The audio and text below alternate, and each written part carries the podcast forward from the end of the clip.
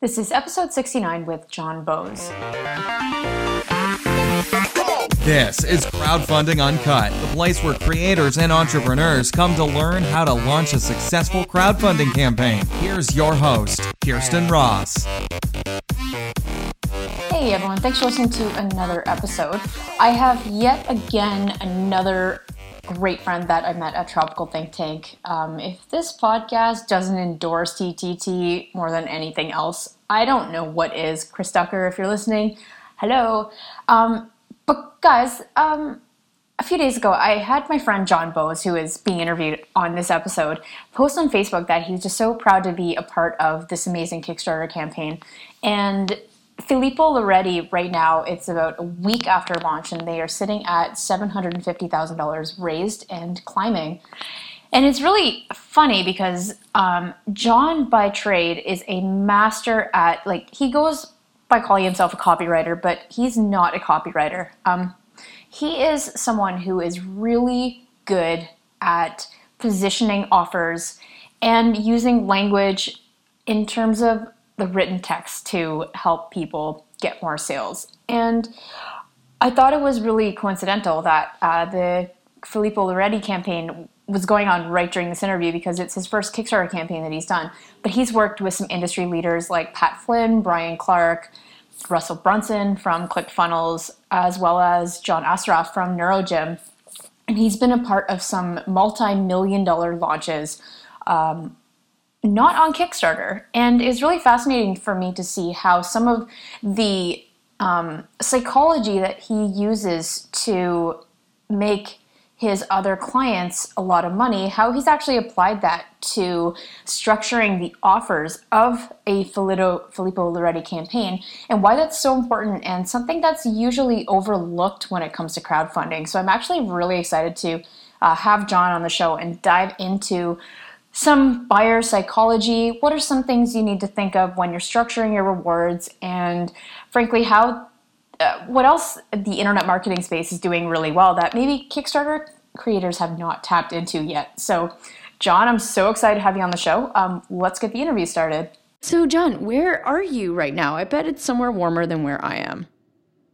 It probably is, yeah. I am sitting in my beautiful living room just overlooking the ocean. There are surfers outside, and it is just a gorgeous day here in Encinitas, California.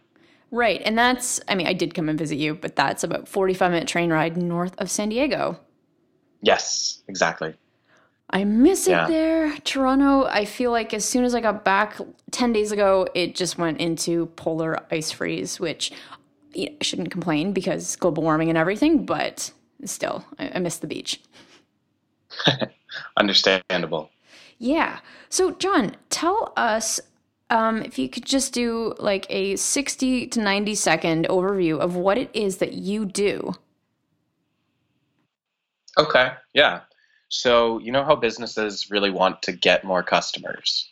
Who doesn't? Yeah and they want those customers to spend more money with them. Yes. And they want those customers to come back more often. And they want customers that really love their brand and really connect with their purpose and they want to make an impact on the world.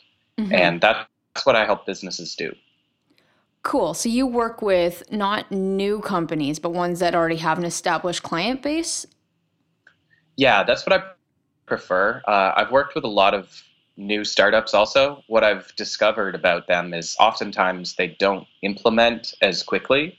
And the results of an idea when you're at zero is not quite the same as the results of an idea when you're at a million. You know an idea that at a million could take you to 1.2 million. If you're at zero it might it might just not even work for you so it's much easier to grow businesses than it is to uh, start businesses from scratch. But I do work with a lot of people who are just starting out too, and oftentimes I don't even charge for that. I'll just do pro bono stuff because I just, I mean, at the core of my being, I just really want to see people succeed. Yeah. And once they get to a higher level, then they can pay me more money, and we all win together. Yeah, absolutely. And um, while we're going to talk about this in a bit, who are um, if you could pick a niche for who your clients are. I know you've worked with some really uh, well-known internet marketers, but would you say mm-hmm. you have a, a, specific niche you like to work in? Um, that's a really good question. I would say no for now, and the reason why is because I am taking a Jay Abraham approach. So essentially, what I'm trying to do is learn about a whole bunch of different industries so that I can derive new ideas from one industry and apply them to an industry where no one is using them with exceptional success and results. Makes sense. And um, yeah, it's funny. Like, so you and I go back about eight months. You're one of my newer friends, but I feel like I've known you for a long time. Uh, we met at Tropical Think Tank in the Philippines March last year. Yeah. It was like great conference, and I just you were someone who I wanted to speak to you because you were literally the only other Canadian in the room. But um, I feel like I spoke to you for about five or 10 minutes. And one of the times was when I was having like a mini meltdown on the beach and you just took me aside. You're like, and just gave me the pep talk. And I was like, how does this guy know what I'm going through? And that's, I realized you were so perceptive. And the fact that you work with companies to help with positioning to really ramp up sales from a consumer standpoint, like, it makes total sense that you do that because you are disgustingly good at um, perception and and being able to translate that into money for people. Like you know, you're going to have an amazing career. I think. Mm. Well, thank you for that. I really appreciate that. And, uh, and go ahead. Yeah. I was just going to say the the reason for that is I spent years training that. Um, I was homeschooled originally, and then when I went to high school, I wasn't very good with people at all. And when I went off to university, then I just decided I've got to learn this. So I went off every single summer and I went and I sold books, educational books for kids, door to door. So over five years during every summer, I did this and made decent money, made pretty good money. You know, for a college student, if you make 15 grand in the summer, you're like, oh my God, I'm rich. Uh, yep, I remember that. yeah. And so I, I, overall, I knocked on, you know, talked to 20,000 families across America. I had thousands of customers from extremely poor people who lived in ghettos to rich people in who drove Ferraris and lived in castles, basically. So that was kind of my perception honing time. So then what brought you online? Well, uh, the last summer, actually, so after I graduated university, I studied philosophy and economics, which were super useful, really interesting, but not exactly practical. The philosophy factory wasn't exactly hiring when I graduated. So I had to rely on new ways to figure out what I'm going to do with my life. And I didn't want to become some stuffy academic who just sits in an ivory tower and rains down judgment on everyone. So I went off and I sold books one more time. And during that summer, I actually had a team under me. I was leading a team of nine people, and it just fell apart. Like this is my nightmare story. I it, my team fell apart. They just a bunch of them quit on me and went home, and I just lost all my motivation. And I I remember at one point during that summer, this was uh, what 2014, yeah, 2014 or something, and I remember at one point during that summer, I was sitting in my car and I had spent all my money and I was, I had just gotten a flat tire as I was driving along and I didn't have the money to put on a new tire. And I was sitting in my car outside of a dollar store and I remember digging around in my car just so I could find some change so that I could go into the store to buy candy to just numb my hatred of myself. And it was just like this feeling of, oh, I never want to experience this again. And it was around that time that I really started to look at my life and say, okay, so what what's what's wrong here? And I realized I was just wasting so much time going door to door and talking to non prospects. And I was like, wow, I could make an entire summer's worth of presentations in an hour online just by getting a whole bunch of people on a webinar or sending them to a video. So I tried that.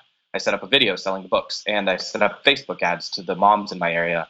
And all I did, I didn't know what I was doing. So I just set up a, I just demoed the books in my video and then had a buy button below. And I sent like a few thousand people to the page and no one bought.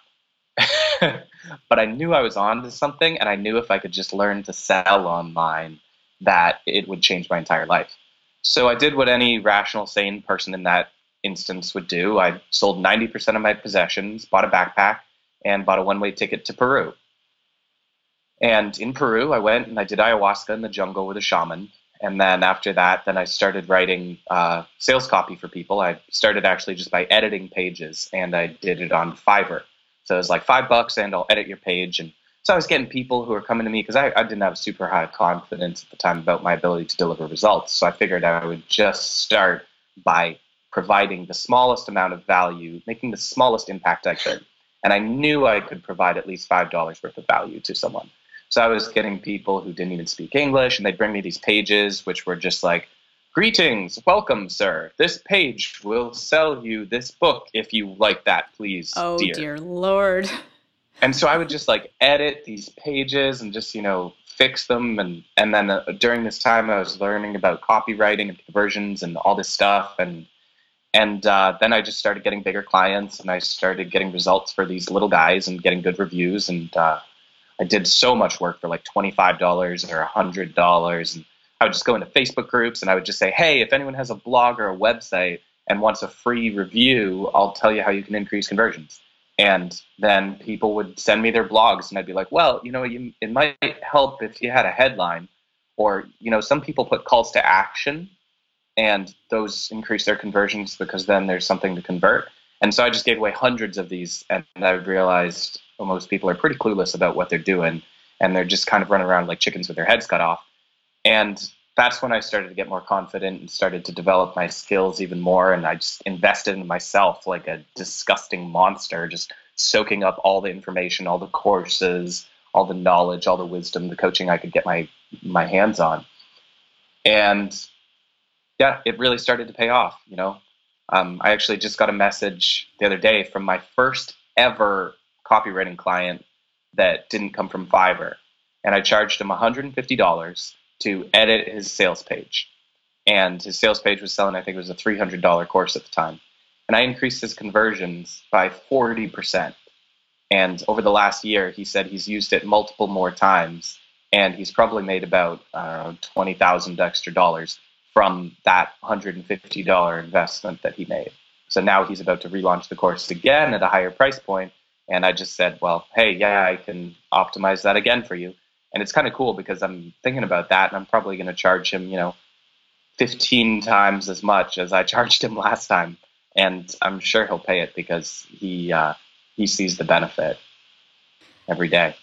That's kind so, of uh, it's kind of a cool thing about because you've had such an amplified journey in a year and a half and i feel like i've kind of been on the same trajectory in that i was charging like next to nothing compared to what i'm charging now for stuff. And i have clients who um, they spoke to me say eight months ago and i said oh yeah i'll charge you like $300 for a strategy session but they're coming back to me now and i'm like mm, yeah you should look at my pricing because it's like five times that amount and they're like girl what happened to you you're getting cocky. It's like, no, I got results. And then it's, you know, supply yeah. and demand. Um, but what's really fascinating is you say like back in 2014, which is not even like maybe two and a half years ago as of recording this. And can you, are you able to list off some of the clients online that you've worked with? Oh, yeah. Um, so John Assaraf with NeuroGym uh, we just did a huge launch with him. I think it was ended up being around two million dollars. Pretty cool. Uh, Russell Brunson and Brian Clark of Copyblogger. I'm actually working with him right now. Uh, Pat Flynn, um, Nick Unsworth. Uh, these guys, Filippo Loretti, their watch campaign right now is killing it. And now I didn't write the copy for that. I just consulted them on the offer, and I'm consulting them on the the back end funnel, and then other things. So yeah, so some pretty big names with really cool businesses. And while I would love to hear the story of how you got each and every one of those, I want to keep this on point. Um, I find that it's you and I have been trying to schedule this interview for what two months now, and we finally did it. And I find it's so funny that we did it um, about four days after you posted on Facebook. You know, I just was a part of this amazing Kickstarter project, and I look at it today. They have been live for what a week or so. Yeah. They've yeah. raised three quarter million dollars. And I'm just looking at this like, oh, John, this is perfect. You're going to come on the show. And it's instead of trying to figure out some weird angle as to how you're relevant to crowdfunding, it's like you have a campaign. This is fantastic. So, like, can you, um, I want to get through the Kickstarter conversation first and then branch mm-hmm. out more into some not how to's because I know a lot of what you do is high level with uh, structuring of packages and positioning and why all that's important. So, can you um, go into how you actually got the gig with uh, Filippo Loretti? Yeah. Um, so, so I was off after Tropical Think Tank. Um, I was traveling around Asia, and I went to this place, Kohub, K O H U B, which is a co-working space in Koh Lanta, Thailand. And I was just hanging out there, stayed there for a month. It was absolutely gorgeous, really great place, a lot of cool entrepreneurs. And I walked past these guys one day, and we were just talking, and they were just cool guys, super positive and very tall. And I was like, "Oh, you're you're interesting guys." And then I saw them working on their their computer screens, and they were working on these watch designs. And later on, then we were hanging out another time, and uh, I just asked them what they did, and they told me all about it. And I looked up their brand, and so they have this luxury watch brand called Filippo Loretti, which is basically luxury watches without the luxury prices because they go direct to consumer and cut out all the middlemen. And they just make gorgeous watches. I mean, these things look like Patek Philippe's. They're, They're just absolutely so nice. Stunning. Yeah. Yeah. And so I was just like, I just got really excited. So this is what I do: is I just when I see someone's business and I like it, I just get really excited about it. And before they even like, I in my mind, I take the Jay Abraham approach again, where I think of every single person that I interact with as a client immediately from the start. So that means that I take them under my wing, I take them under my protection, I give them the best advice that I possibly can give them. I help them succeed as much as possible. And I know that that will come back to me monetarily, karmically, uh, in feelings, in in relational capital, in all these things. I just immediately see everyone as a client. How can I help you? How can I serve you? How can we get this business to the next level? So we just started talking, and I was just spouting off all these ideas about how they could partner with suit manufacturers or shoes and do affiliate promotions, about different cross sells and upsells they could have, about different ways they could package things together, the stories that they could tell, how to develop their brand even more. Um, I was just super duper impressed by the the quality of language that they used in all of their presentation of the watches, as well as their visual brand is extremely on point. It's very sophisticated and elegant, and you can tell that they really have a heart and a passion for beauty and aesthetic, and that just really appealed to me. So I don't even remember how it happened, uh, but they just started messaging me about like, "Hey, can you check this out?" and would send me over things, and I would send them resources, and we just kind of started jamming in that way. And then uh, and then yeah so when they were going into this kickstarter then i worked with them to develop the offers for it and figure out a way to get people to get more watches um, instead of just getting one because the, they're just such amazing watches that everyone should have all of them. And uh, so one of the ideas we came up with was just to include this collector's box which the instant you do that then it takes it from people mentally seeing oh a watch. I get a watch. I have a watch to oh, I'm a watch collector. And it just positions it entirely different in their mind. Uh, and then there's other things that I want to include later on too that will just really make these seem like something that that they that are rare and exclusive and worthy of becoming a collectible that will actually increase in value over time. Because watches are a super interesting market. They're actually, uh, if you look at old Rolexes, a lot of them go up in value over time which is very very rare for a luxury luxury piece of jewelry or a luxury thing you know. An old car if if it's really well maintained can also go up in value. But most of the time when you buy a watch or buy a car um, if the brand doesn't stay strong over time then it'll go down in value. But if the brand does stay strong over time then it can increase in value. So that was what i wanted to seed in people's minds and it's working pretty well yeah, and I guess the beauty of this campaign is it's their second one so they had a bit of an understanding of who their customer was going into it, which mm-hmm. is um, which is good. How did you? Because the funny thing about Kickstarter is when you uh, introduce different offers, and by offers we mean rewards, reward packages. Um, but when you yeah. introduce that to an audience, like how do you know that they're going to resonate with it? Because it's not. I mean, you have 30 days and you could tweak stuff, but like, how do you know that that's the right one? I think that comes down to instinct and what you've fed yourself in terms of studying other industries. So I've um, I actually borrowed this idea. I think what sparked this idea was with Frank Kern. He had this mass influence report that he would put out. I think that was it. And I never bought it. I just read about it. But he and Dan Kennedy did this too. When they send you the first edition of this newsletter, they would send you a big binder, and inside this binder, it had all the months of the year broken out, and then inside each one was like a clear plastic sleeve. So the instant you do that, then people get it and they want to fill it up. And so that's just a principle of human psychology. You know, the same thing works across every industry if you understand how human brains work. And if you give someone something and you say, hey, this is a collector's box, then people are going to want to fill it up because a collector's box would look pretty silly if it has 10 slots and you only have one watch in there. So, how did you tell me a bit more about this collector's box? Like, I'm looking at your rewards right now, and mm-hmm. I know it'll be different, but you have the super early bird, you have the one watch early bird, two watch early bird, and so on and so forth. When did you introduce the collector's box? Like, was it straight from the beginning, or is it like five days in, you decided to surprise people? And was it something you offered as an upsell or for free? Like, how did you frame that offer? So, okay, yeah, good question.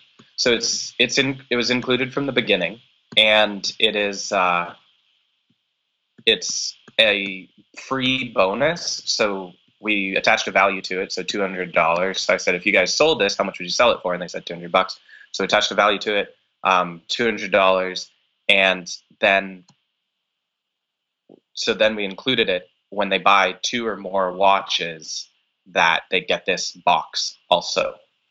Um, and I was thinking actually in the future that it might be a good idea to make it for three or more watches and then also have a cleaning kit that you get the cleaning kit with two watches and then you get the cleaning kit and the box. So basically the idea is to add on and stack the value so when people buy more because ideally i would love it if everyone came here and said you know what? I'm going to get five watches. I'm going to get a set of five.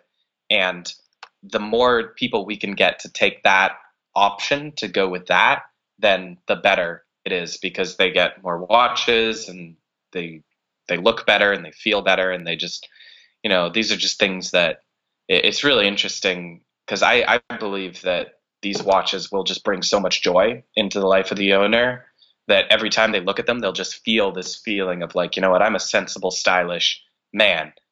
And so i want to get as many watches as possible into their hands.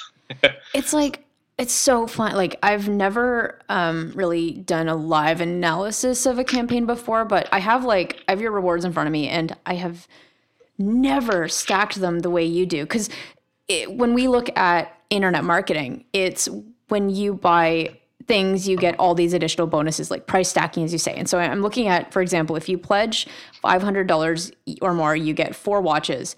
Um, you get four Filippo Loretti luxury watches but it doesn't go that far. It says plus we will add luxury watch collector's box, 200 euro value, plus we'll add two Italian leather straps, plus we'll add traveler's watch roll. So all of these things, and you're looking at the price plus the fact that you're saving um, like I don't know, we'll say 20% per watch by buying in bulk, it, it's a no brainer to buy the larger items because that's on crowdfunding with Kickstarter campaigns, you really want to be pushing up your average transaction value.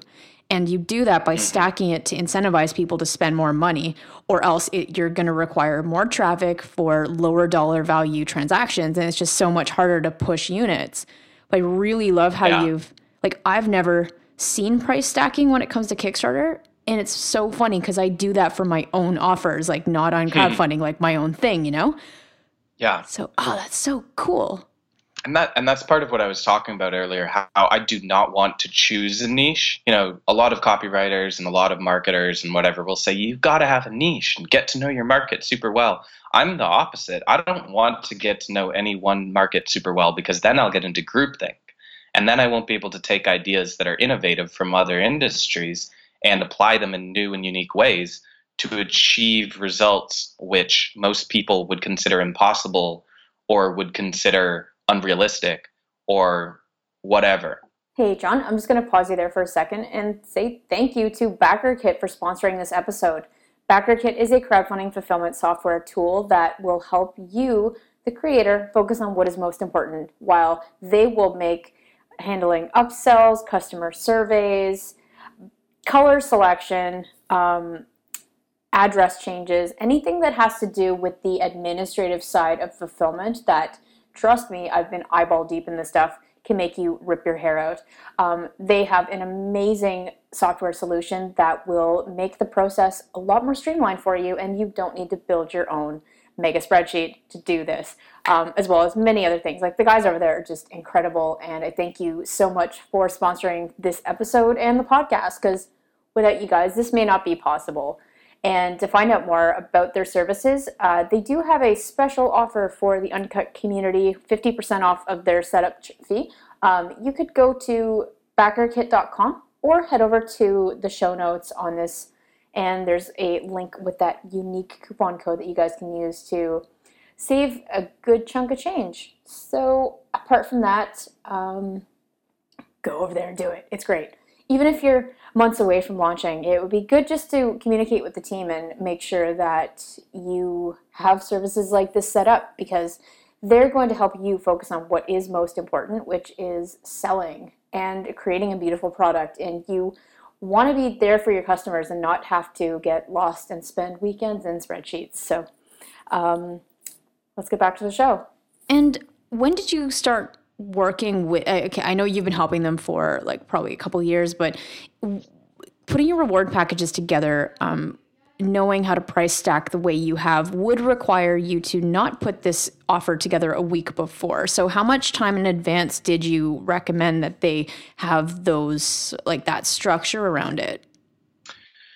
The that was one of the first things that I, I brought up when we were discussing their campaign. So I met them just uh, eight months ago in Thailand, um, right after Tropical right, Think sorry. Tank.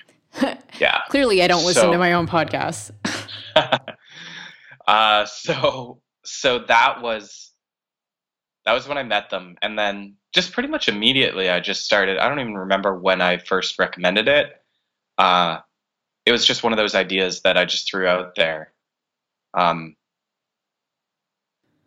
so in, yeah, probably yeah. like a couple months after that, because they were working on the campaign already, and yeah, I don't even remember. Cool. yeah, but th- that makes sense. Like, I think that's an opportunity with my business because, like, I don't know. I've what's made me have big numbers with the campaigns I've been on are is the product, but like my huge takeaway from this right now, I know we're going to keep going, is like this price stacking.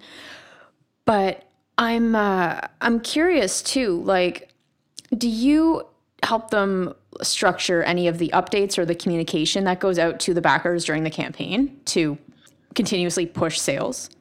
Um, no, not really. Like, I'm I have uh, another copywriter that I work with. His name's Chris, and they actually hired him independently of me. It was really funny.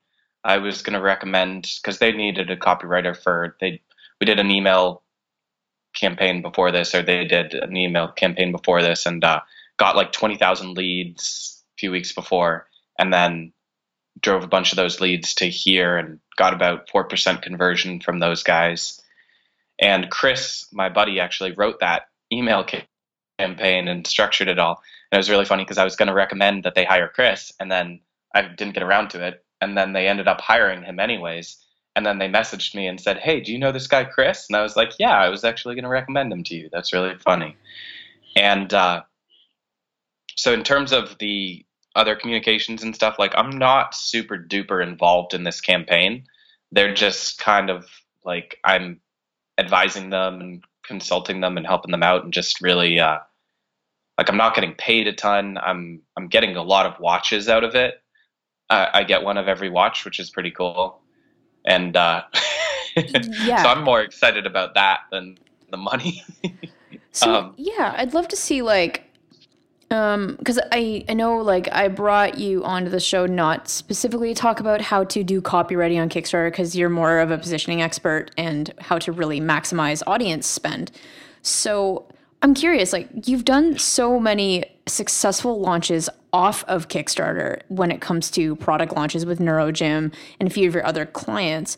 How in your mind, like how has a Kickstarter launch positioning differed, if it if any, from a regular product launch? Ah, that's a good question. Um, Kickstarter is different because you have to communicate everything immediately. So with a regular product launch, you have the well, actually, I don't know. I've never seen anyone do like a product launch formula pre Kickstarter launch with the three pre-launch videos. Oh, And the that could- um, Jeff Walker style. Yeah, that actually could be really interesting if you had three videos and you started driving traffic to that like a week before the the Kickstarter launch, and then on the final video you have the Kickstarter campaign as the launch. That could actually be a very interesting way to combine those two different types of marketing into one.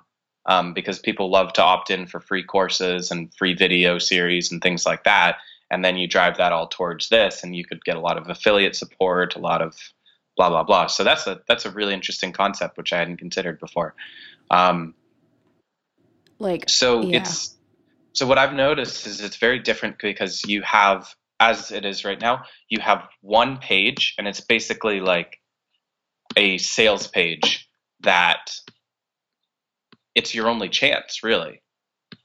You know you get you get people here and then they either buy or they don't but you're not really you're not doing it in the same way as like you know where you have a cart open and then cart closing sequence and you get people's names and email addresses right at the beginning and then you push them through this whole uh, scarcity and urgency and bonus stacking and and you have so many chances when you're doing a regular product launch like the one we just did with neurogym. You know we sent out uh, we sent out like 15 emails act- after the brainathon over the next week and these emails were all specifically crafted to tell stories that overcame specific objections and resonated with a different type of buyer in a different way and the reason that was so effective was because you know we could just really i don't want to say hammer but uh, smoothly soothe all the objections over time through many different channels, many different uh, attempts. So we got a lot of chances at people basically. Um, with Kickstarter, you pretty much you really got to have your page on point and your video on point, and everything just has to be really just smooth there so that people feel compelled to take action immediately uh, because you might not get a second chance. Yeah, it's it's funny because like when you do an internet marketing product launch, you as you said, you have a cart open for seven days, and you it's very planned. You can write those sequences in advance because you know how buyers are going to react. They're going to flock to the initial offer, and then nothing's going to happen during the week, and then all of a sudden the cart closed. You're going to get a bunch of last minute buyers. It's so predictable. Um, Kickstarter is as well, but I find it really hard to be to plan in advance because you have to be so reactive. You don't know how your sales are going to go. And Yeah. so it's hard to say like I find um, today, if on one of our campaigns, like if Thanksgiving sales are slow, what what can we do today based on the information we have to get the sales higher? And that's where we would send an email saying like introducing Bluetooth capability or something like that, right? And you really have to go with the ebbs and flows of how your campaign does because you, while you can predict as much as you can, um, it's you just don't know how your launch is going to go. Yeah. You just don't know, right? Yeah. Yeah, exactly. And that's yeah, and that's the same with internet marketing launches too is you know you you get to be agile and flexible and change things if something's not working, you get to figure out why and you know sometimes shifting the messaging on an opt-in page will increase your conversions by 25%, which in the long term means, you know, you just made an extra $30,000 from changing a few words. Um, but it's it's that optimization and that flexibility and agility that's always required, no matter what type of launch you're doing.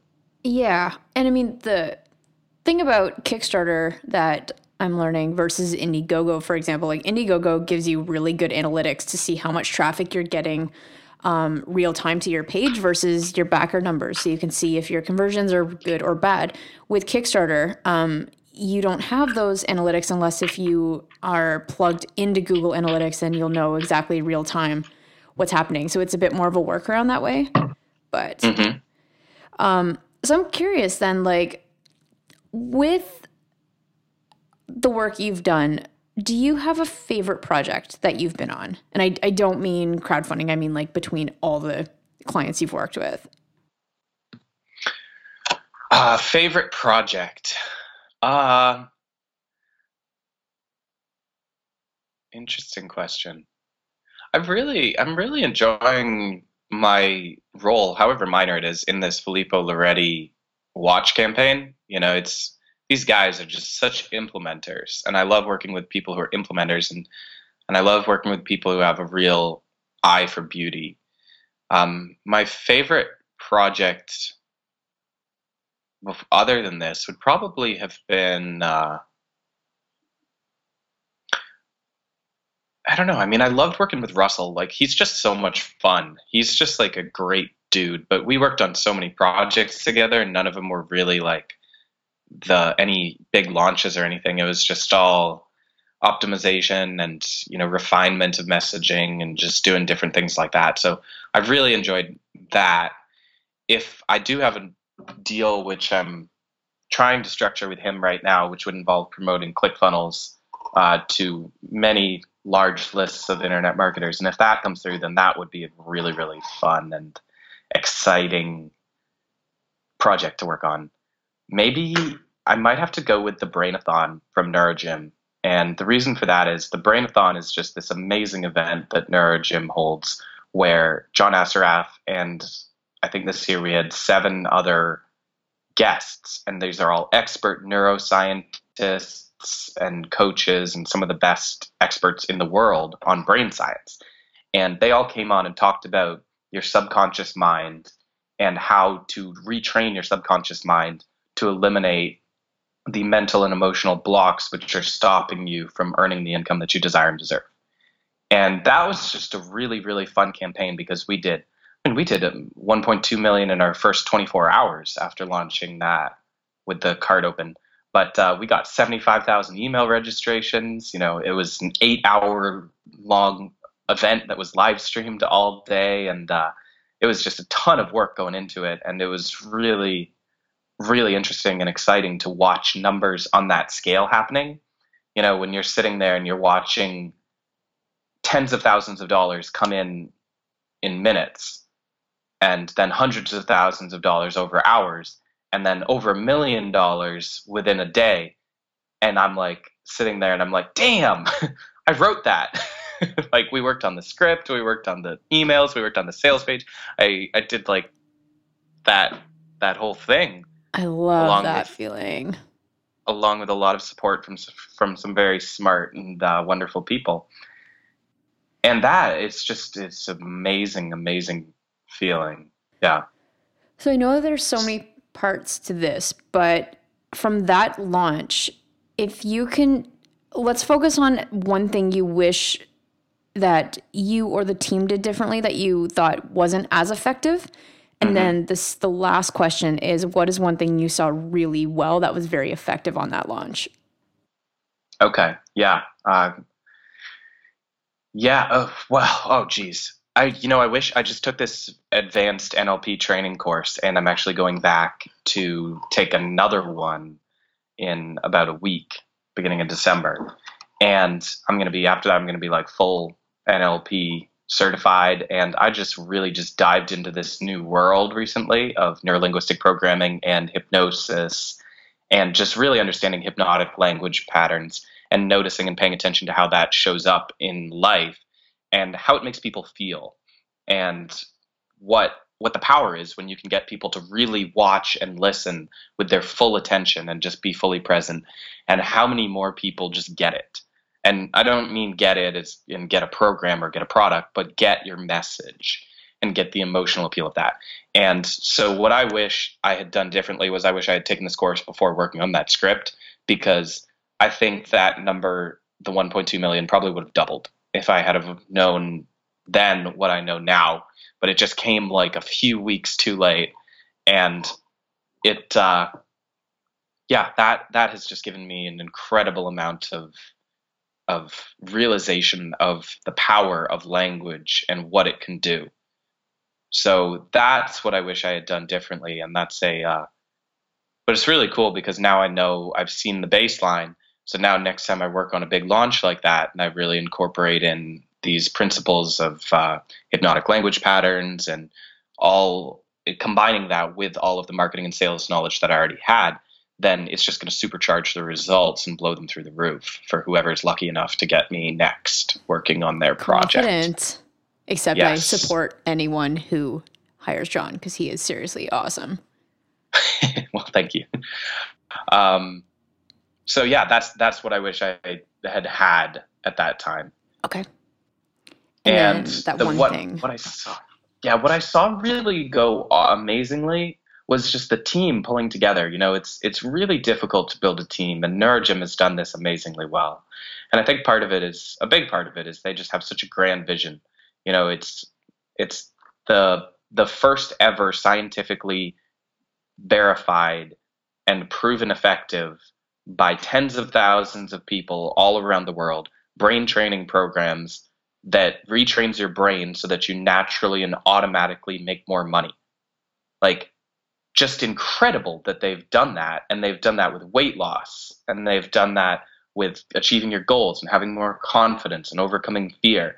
And next, they're going to move into relationship space. And it's just this beautiful grand vision of literally changing the world through changing the way people's brains work and operate and under well it's not so much changing how they work it's understanding how they work and knowing how to rewire and reprogram them from the foundational level up and so this whole team is there and it's super enrolled in this vision. And so everyone pulls together and everyone puts in late hours and you know puts in a ton of emotional energy and a ton of excitement and and really is supportive of each other. So just the teamwork and the amount of uh, like energy that you could just feel in the air between everyone working together. And you know sometimes it, shows up as stress because everyone cared so much. And it was it got really stressful sometimes. And sometimes you're freaking out and you're like ah this is awful uh, but then there's all these people around you who you know love you and care about you and support you and are on the same mission as you and there's a lot of a ton of heart there so, so that's what i would say is the biggest thing that i saw is just the amazingness of the team i love it um, actually, did have one last question. This is my last question. Yes. Um, unless okay. if you inspire one more, but with uh, John Assaraf, you guys brought in some affiliates to help with the launch or JVs or whatever. I'm yeah. curious with Kickstarter. I feel like that's an untapped market. I'm wondering if you have any recommendations or things that you've seen well in the past for how somebody can get an affiliate on board when they have no social proof apart from uh, like they're just getting started, you know? How would you yes. tap into that if that were if it were you? So this is where marketing and understanding human psychology really comes into play. Uh, during any launch, there's two launches going on. The first and most important launch, because it has the highest impact, is the launch to the affiliates and partners. And the reason for that is because when you launch successfully to, like, if you work, let's say you spend five hours working on your sales page and you optimize it and you tweak it and you and you're like you're just going through and you're reading it out loud and you're just investing all this time on it. And it increases your conversions let's say from i don't know 1% to 2% okay cool. You just doubled your conversions. Um, but if you spent that five hours and you put together a really kick ass marketing package and you sent this out to a whole bunch of people who you know might promote it, then you would get, and let's say each, you send it out to 50 people and they each have a list of, I don't know, let's say 5,000 people. That's 250,000 people then that they would be driving to your page. which the impact of sending 250,000 more people to your page with 1% conversion is going to be much, much, much greater than sending, than increasing that page from 1% to 2%. Now, of course, if you can do both, then that's even better. And that's, of course, what I would try and do is, you know, do both. Uh, but the most important launch is to the people who will be promoting it and to the press. And, you know, if you want to do the PR angle, you can do that. Um, but just really crafting a really good uh, launch series for the affiliates. So what we did with Neurogym is we sent them checks, and uh, I learned this from Lanny, uh, Lanny Morton, who came in and was assisting us with this launch. And he was a brilliant, brilliant guy, insanely good marketer. And what we did was we sent checks to the affiliates beforehand. So first off, we sent them a check for like three dollars or two dollars or whatever. We said this was last year's average EPC, and it looked so it looked like they actually got a check. It was a fake check. It didn't have like the bank account number at the bottom. But other than that, it looks like they just got a check for two dollars. And then we sent them another check for I think it was like sixteen thousand dollars, and we said this is what the average affiliate earned last year. And then finally, we sent them a check for like three hundred and fifty thousand dollars, and we said this is what the top affiliate earned last year. And so we sent this whole marketing sequence out to the affiliates beforehand so that they were frothing at the bit, so that they were ready to promote. And we continued the conversation with them throughout the entire launch so that they were continuously promoting it. And we had cash prizes, we had different bonuses. Uh, we gave away a whole bunch of different cool stuff to the affiliates for driving more registrations. So with something like Kickstarter, suppose you did a I think this would actually be really cool if you did this. If you had a product launch formula style launch before the actual campaign goes live. So you have the three pre-launch videos. Uh, the first one, you know, the opportunity. The second one with the more information about the market. The third one with the connection, and then the fourth one drives. It's on the uh, is on the Kickstarter page. Then you would be able to track back. The the biggest problem with Kickstarter would be tracking back the number of sales. So you wouldn't be able to tell where the sales came from, who sent them there. So that would make it difficult for the affiliates to get paid uh, based off of sales, but you could pay them based off of opt-ins as long as those opt-ins convert at a decent rate. You know, you have to know your baseline numbers or figure it out after the fact so that people don't just give you a ton of fake email addresses and then uh, gut you without ever sending you anyone for real. Um, so then you would send out so like a few weeks before you started promoting this campaign you would want to choose who you were going to market the, to as an affiliate and you would want to send them maybe a book and send them something else and send them you know I, i'd recommend sending like physical things in the mail because it stands out so much you know they get yeah. dozens of emails each day but if you send someone a basketball and you say this is about to or we're about to have a slam dunk then they're going to pay attention to that. They're going to notice that. If you send them a little trash can with shredded up money inside it and say, Are you throwing money away by not promoting this launch? They're going to notice that. They're going to pay attention to that. So there's a, lo- a, ton of value in just getting really creative and having fun with your marketing. Um, and I could totally see that being a, a very successful strategy for a Kickstarter launch of then paying people based off of their uh, their opt-ins that they drive. You know, you give each one a specific page so you can track back and see mm-hmm. um, see how many opt-ins they drove there, and then yeah, just having a really airtight marketing campaign for those guys.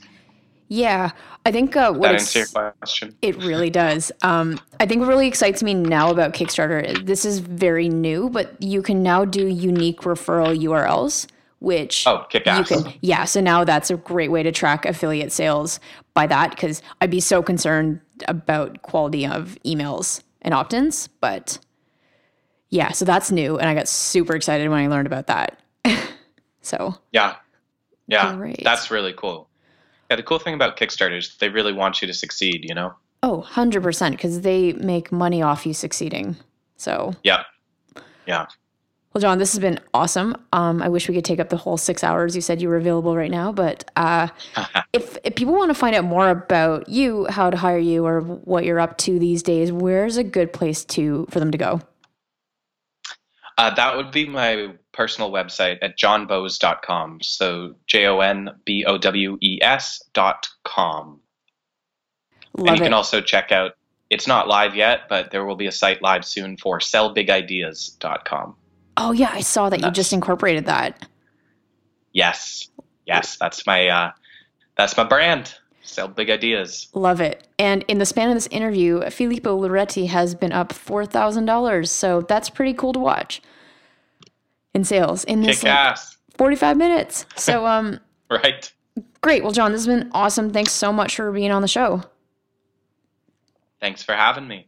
All right, guys, if you are in the middle of planning your um, crowdfunding campaign, be it Indiegogo or Kickstarter, and you want to know what are some things you could do a few months before to really set yourself up for success, head over to crowdfundinguncut.com, click on checklist, and you will be able to download the crowdfunding physical product checklist. Um, even if you don't have a physical product, there are some really great pointers there. And um, this has been one of my favorite interviews. So if you guys are digging the show, please also head over to iTunes. There is a link in the show notes. Um, but leave us an honest review. It does help the show be found by more people and make sure that um, you can have a successful campaign. So thanks so much, guys. I appreciate you. Thanks for listening. Are you launching a product on either Kickstarter or Shopify and you're feeling completely overwhelmed with the process? Hi there, my name is Kirsten, the CEO of Launch and Scale. To date, we've helped several online sellers sell millions of dollars online and scale their business from zero to seven figures by focusing on building an audience of fans that will actually convert into paying customers. If you're serious about building a seven figure e commerce brand with less time and less risk, you should check out our product Launchpad. PLP is a proven accelerator that takes you step by step through the process of launching and scaling your product brand. Brands like the Monk Manual, Aberlite, Series Chill, Jamstack, and several others were all launched using our product Launchpad. So if you'd like to be our next success story, go to launchandscale.co slash PLP to learn more. And for a limited time, we're offering a seven day trial of the product Launchpad for only $1. Again, go to launchandscale.co slash PLP to learn more.